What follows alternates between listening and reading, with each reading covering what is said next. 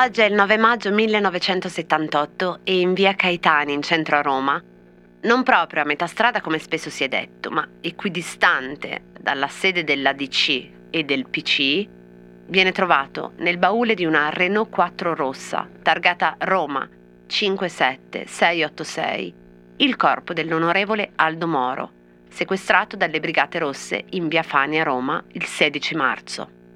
Ma oggi, 9 maggio 1978, a Cinisi, in provincia di Palermo, viene ritrovato il corpo di un altro uomo.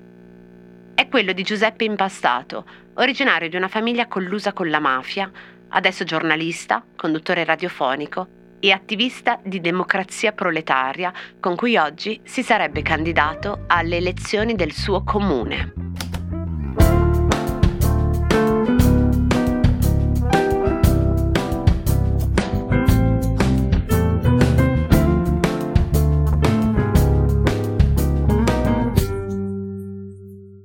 Cosa c'entra Peppino impastato con la bellezza? Adesso fate una cosa. Spegnetela questa radio.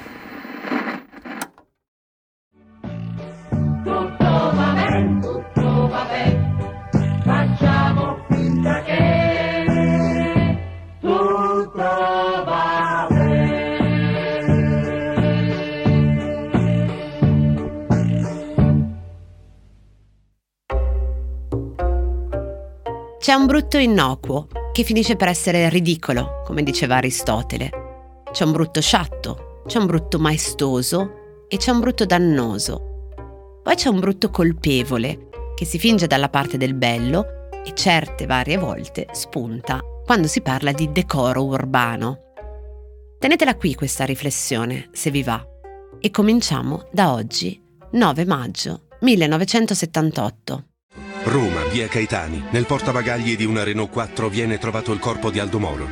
9 maggio 1978, stesso giorno, stesso anno, Cinisi, piccolo paese in provincia di Palermo, viene trovato in mille pezzettini, come dirà la madre Felicia, il corpo di Peppino Impastato, fatto saltare con il tritolo sulle rotaie della ferrovia Trapani-Palermo. Delitto di Stato il primo, delitto di mafia il secondo. Ripercorro le tappe in sintesi perché è doveroso e perché voglio.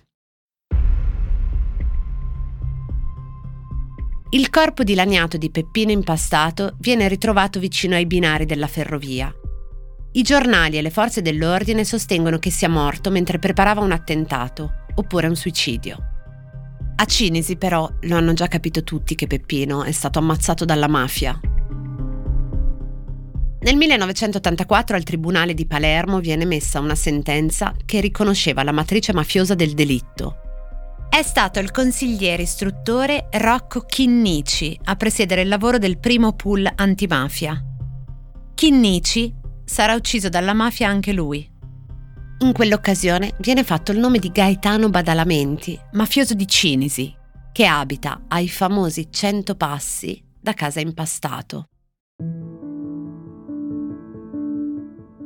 Tuttavia, nel maggio del 1992 il Tribunale di Palermo decide l'archiviazione del caso impastato, ribadendo la matrice mafiosa del delitto, ma escludendo la possibilità di individuare i colpevoli e ipotizzando la responsabilità dei mafiosi di Cinisi alleati dei corleonesi. Nel maggio del 1994 il centro impastato presenta un'istanza per la riapertura dell'inchiesta, accompagnata da una petizione popolare chiedendo che venga interrogato sul delitto impastato il nuovo collaboratore della giustizia, Salvatore Palazzolo, affiliato alla mafia di Cinisi. Nel marzo del 1996, la madre e il fratello di Peppino Impastato e il centro Impastato presentano un esposto in cui chiedono di indagare su episodi non chiariti riguardanti in particolare il comportamento dei carabinieri subito dopo il delitto. Nel giugno del 1996, in seguito alle dichiarazioni di Palazzolo che indica in badalamenti il mandante dell'omicidio, l'inchiesta viene formalmente riaperta. Nel novembre del 1997 viene messo un ordine di cattura per badalamenti, incriminato come mandante del delitto.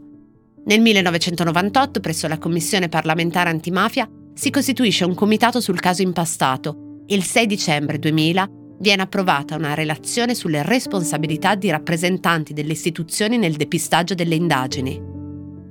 Il 10 marzo 1999 si svolge l'udienza preliminare del processo contro Vito Palazzolo, mentre la posizione di Badalamenti viene stralciata. I familiari, il centro impastato, Rifondazione Comunista, il comune di Cinisi e l'ordine dei giornalisti chiedono di costituirsi parte civile e la loro richiesta viene accolta. Il 5 marzo 2001 la Corte d'Assise riconosce Vito Palazzolo colpevole e lo condanna a 30 anni di reclusione. L'11 aprile 2002 anche Gaetano Badalamenti viene condannato all'ergastolo. Badalamenti e Palazzolo nel frattempo moriranno. Nel 2011 la Procura di Palermo ha riaperto le indagini sul depistaggio. Un mio amico come tutta la famiglia è impastato. E in quell'occasione non ricordo tutte le parole, tutte le passaggi, ma in quell'occasione Felicia, la signora Felicia Bartolotta, accusava me e il marito della morte del figlio, che il marito è andato in America e incarica, incaricando me di uccidere il figlio nel periodo che lui si trovasse in America.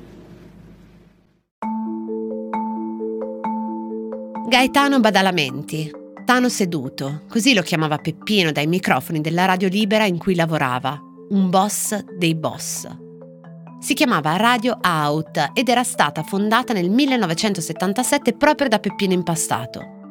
La sede si trovava a Terrasini, a 3 km di strada verso la costa rispetto a Cinisi, che è tra le montagne, e permetteva una buona trasmissione radio. Ed era trasmessa sulla frequenza del 98.800. La fascia di trasmissione quotidiana di Radio Out copriva solitamente lo spazio dalle ore 18 alle ore 24 circa. La radio prendeva ispirazione dalla radio di Danilo Dolci, che nel 1970 da Partinico trasmise solo per 27 ore, perché poi fu bloccata da un'azione di polizia e carabinieri. Onda Pazza era la trasmissione più seguita e andava in onda ogni venerdì sera. Era una trasmissione essenzialmente di denuncia attraverso la satira politica. Ed ebbe un ruolo fondamentale negli atti della Commissione parlamentare antimafia,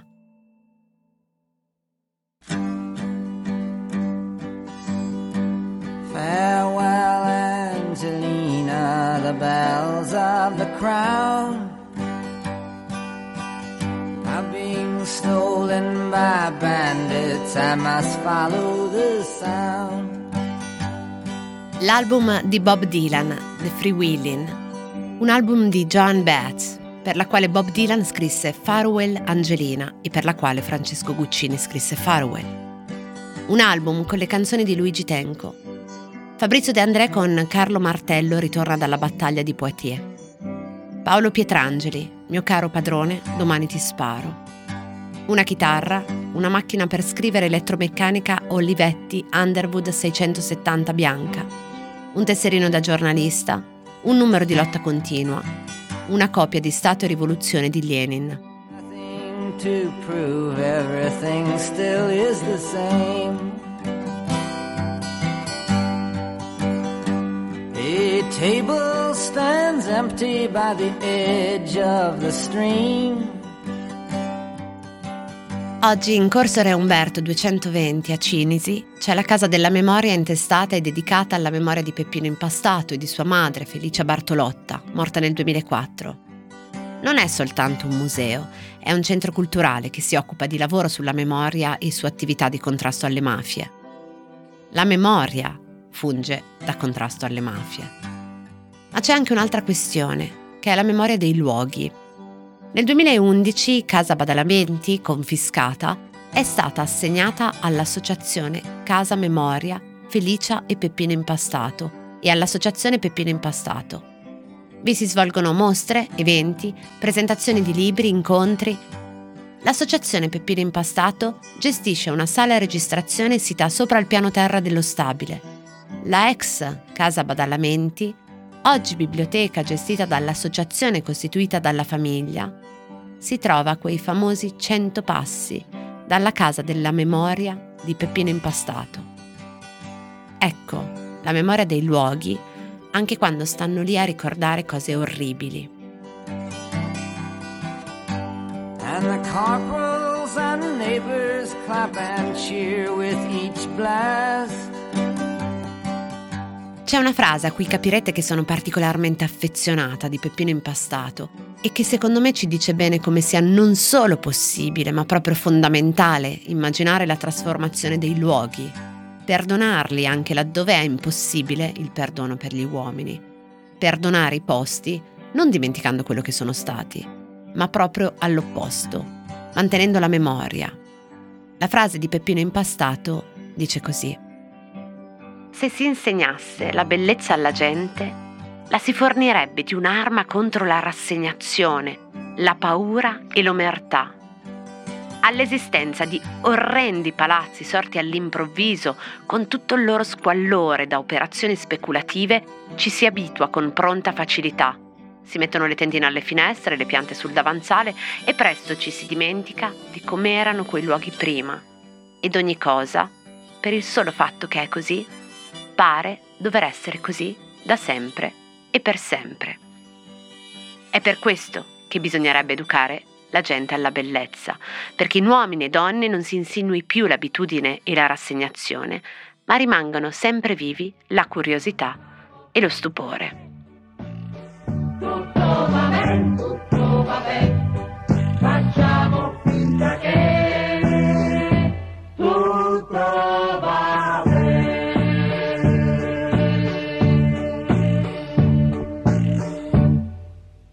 Invece cosa c'entra Aldo Moro con un grande vecchio?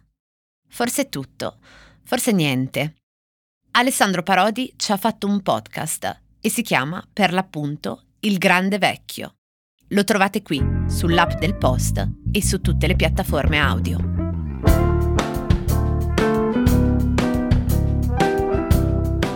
Cose arrivate da vari luoghi, epoche e situazioni. Sono sintomi, sono diagnosi e a volte sono soluzioni. Messe una accanto all'altra ci raccontano chi siamo.